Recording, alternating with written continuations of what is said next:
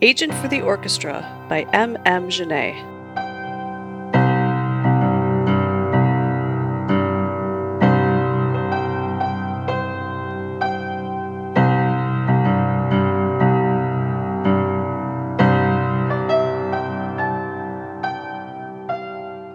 Hi, Ems here. Just wanted to say thanks for listening to Agent for the Orchestra. You can always find me at mmgenet.com or follow me on Facebook. Michele Roger and I will be at the Flint Horror Convention on April 4th of this year, and we'd really love to see you. Chapter 21 So he knows we're after the rites of spring, thought Yvonne. Spectral was seething with jazz. It was radiating off of him, and Yvonne had to fight the urge to be drawn in.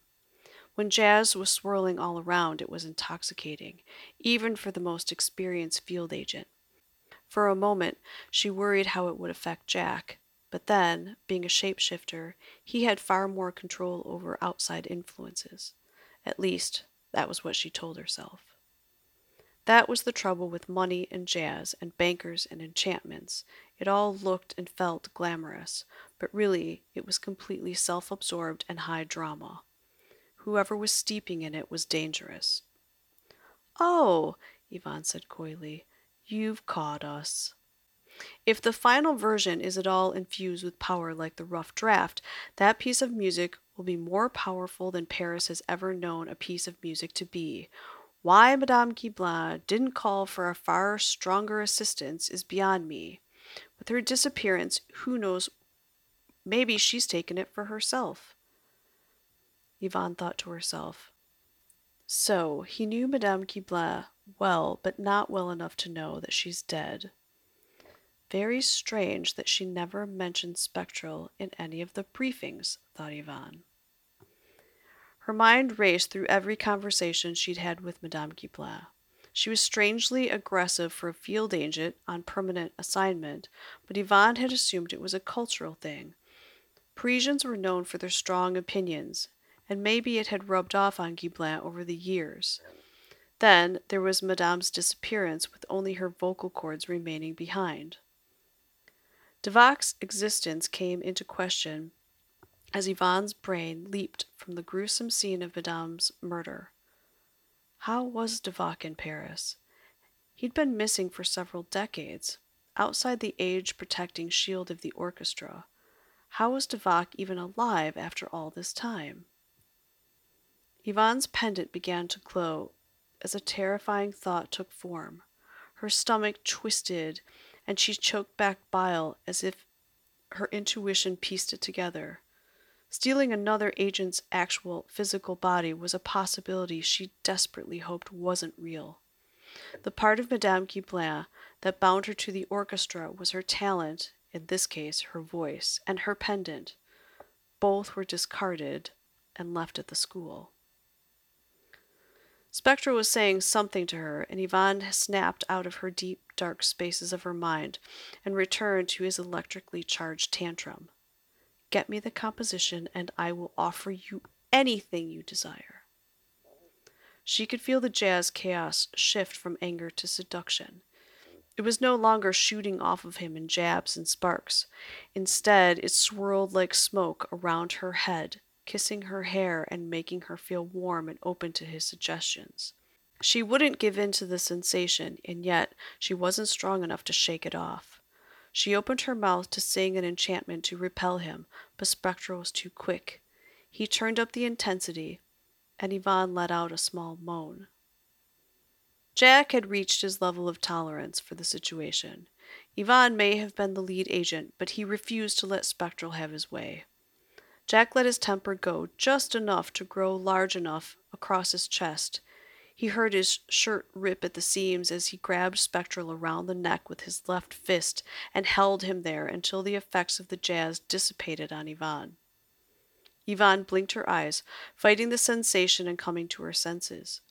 She took a deep breath and exhaled, shaking her head slightly. Whew, thanks, Jack. Jack growled in response. What should we do with him? Mr. Spectral, Yvonne said. There will be no deals. We don't work for you, nor will we be selling the composition to any bidders. Our interest in the rites of spring is for a higher good. Her speech was interrupted by a burst of sparks that hit Jack directly in the chest, dropping him to his knees. The door from the top of the roof burst open, and nearly what seemed a hundred birds swarmed violently, targeting Jack and Yvonne and dive bombing them as each one passed. What the hell is this? screamed Legato. I think Spectral had backup ready if he came up against anything he couldn't handle alone, Yvonne shouted back. Some of the birds swiped at them with their claws. Others were enchanted and directly sending electrical currents at them as they passed. Yvonne dropped to her knees, covered her head with one arm, and crawled under the coffee table and then squeezed under the couch. Legato met her there. He swiped with his claws extended at birds who dared drop down near the floor. Meanwhile, Yvonne closed her eyes and tried to concentrate. She held her greenstone and sang, calling out to the plants in the greenhouse.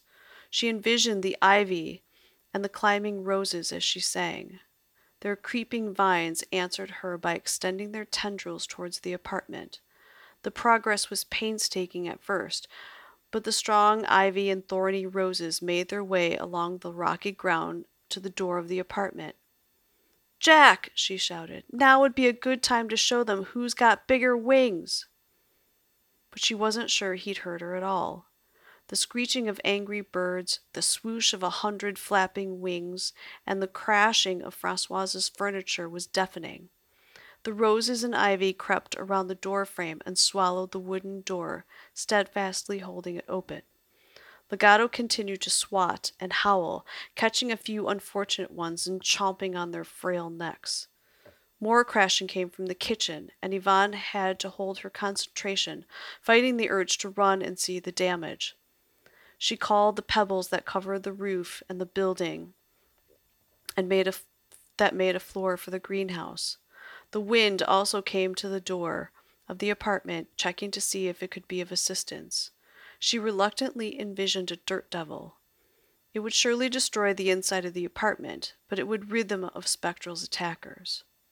Just as her song reached out to answer the wind, the floor shook, and the flock of birds scattered in a mad rush for any potential exit. At least a dozen crashed into the windows in their panic state, falling dead or stunned and landing on the floor. Even more hit the walls on either side of the door as the crazed flock of birds fought one another to escape the thunderous threat from the apartment. When the deafening vacuum of feathers and beaks made their escape, Yvonne dared open her eyes and break her focused song. She blinked her bleary eyes and burst out laughing. Once she started, she couldn't stop. She gripped her belly with one hand and her nose with the other in order to prevent the laughter from turning to snorting. Standing in the middle of the room was Jack turned Griffin. He stood there brooding as Yvonne struggled to regain her composure. Jack was covered from head to tail in tiny white feathers. They were stuck in his paws, his talons, his fur, and his beak. He had gone from fearsome beast to an overstuffed, feathery animal. I'm sorry, Yvonne finally managed to say. You're just. But she had to stop to hold back another burst of laughter. Instead, she began to pick the thick layers of feathers from his face. Meanwhile, Lily and the maestro made it back to their hotel. We'll have to change our lodgings, the maestro instructed. The chief of police was all too interested in you and your relationship to the pirate last night. Spectral may have prevented you from being arrested last night, but it takes more than a made up lover's ruse to throw off any chief of police. The two started packing hastily. Lily opened a large carpet bag and began stuffing clothes and essentials into it.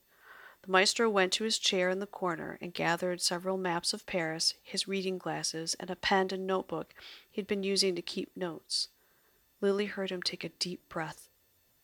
Ah, he said, smell that? My God, I haven't smelled a cigarette since just before I joined the orchestra. Hmm, that feels like practically another lifetime ago. He smiled and walked over to Lily, taking her in his arms. She stopped packing her things and squeezed. Didn't you just say we needed to get out of here? She smiled. The maestro pulled her to him and kissed her. When he pulled his lips from hers, he looked at her with bitter-sweet melancholy. I wish I'd met you sooner, he whispered. Time means nothing, you know that. Fortunately, we have a thousand realities still ahead of us if we spend enough time back at the orchestra, recharging, so to speak. You can't stop time completely, he sighed, holding her close and breathing in the perfume of her hair. Lily turned towards the window. She hated when he talked like that. In that moment, she noticed a ladybug scurrying across the window sill. The cigarette smoke was making its way to the room window. She watched the ladybug as it basked in the smoke. Lily watched for a moment and suddenly gasped. We've got to get out of here, right now, right now, she screamed, grabbing the maestro by the sleeve and running for the door. Let me get the bags, he protested. Leave it, come on. What's going on? he asked as he followed her down the hallway to the stairwell. We're under surveillance. Whoever's been listening us will be here any minute. The two made it to the main floor and opened the door to the lobby. Lily recognized two of the men in the crowd from Spectral's party. The maestro pulled her back inside the stairwell, and they held their breath. The small posse of ill dressed men were asking questions at the hotel front desk. Come on, the maestro whispered, and the two slipped out the side door to the back of the hotel. They crouched down outside the door and listened. Several pairs of feet ran up the stairs among shouts and orders to what each of them should do once they reached the hotel room. I suspect your new boyfriend doesn't like being drugged, whispered the maestro. Huh, he's lucky that's all I did to him, Lily seethed. I've already killed one innocent civilian on this mission. Let's not add any more, the maestro added. Lily scoffed. I assure you, Spectral is no innocent. In the university practice rooms, Staccato and Francoise were painstakingly sifting through each piece of music. Ugh, it feels like we've been at this for days, moaned Francoise. Merely a few hours, corrected Staccato, and maybe not much longer. Look at this. Francoise slid her chair over to the table where Staccato had been playing and testing pieces of music. Look at this envelope, Staccato showed her. It was mailed here a few days ago. The return address is the same as Stravinsky's. Francoise was flushed with anticipation. Is the manuscript inside? Staccato pulled out a single sheet of paper. Sadly, no. It's just a letter to Madame Guiblin. In the letter, he says that he sent the manuscript to students who will always appreciate it and never misuse the elements of himself that he's poured into it. Staccato tapped his bow on the table. What students could that be? Francoise sat thoughtfully who would only play the music for the sheer joy of playing and never for anything else. Well, maybe I'm jaded, Staccato said, but no student I know. Hm, me either, confessed Francoise. Happy, joy, someone with no agenda, Staccato thought out loud, continuing to tap his bow. No one but a child would think like that, and I doubt Stravinsky knows any children. Staccato plucked his strings, thinking and thinking, and stopped with a pling of a rolled chord. He smiled at Francoise with a eureka on his expression of his face. Stravinsky didn't, but Madame Guiblin sure did. the school! Francoise exclaimed.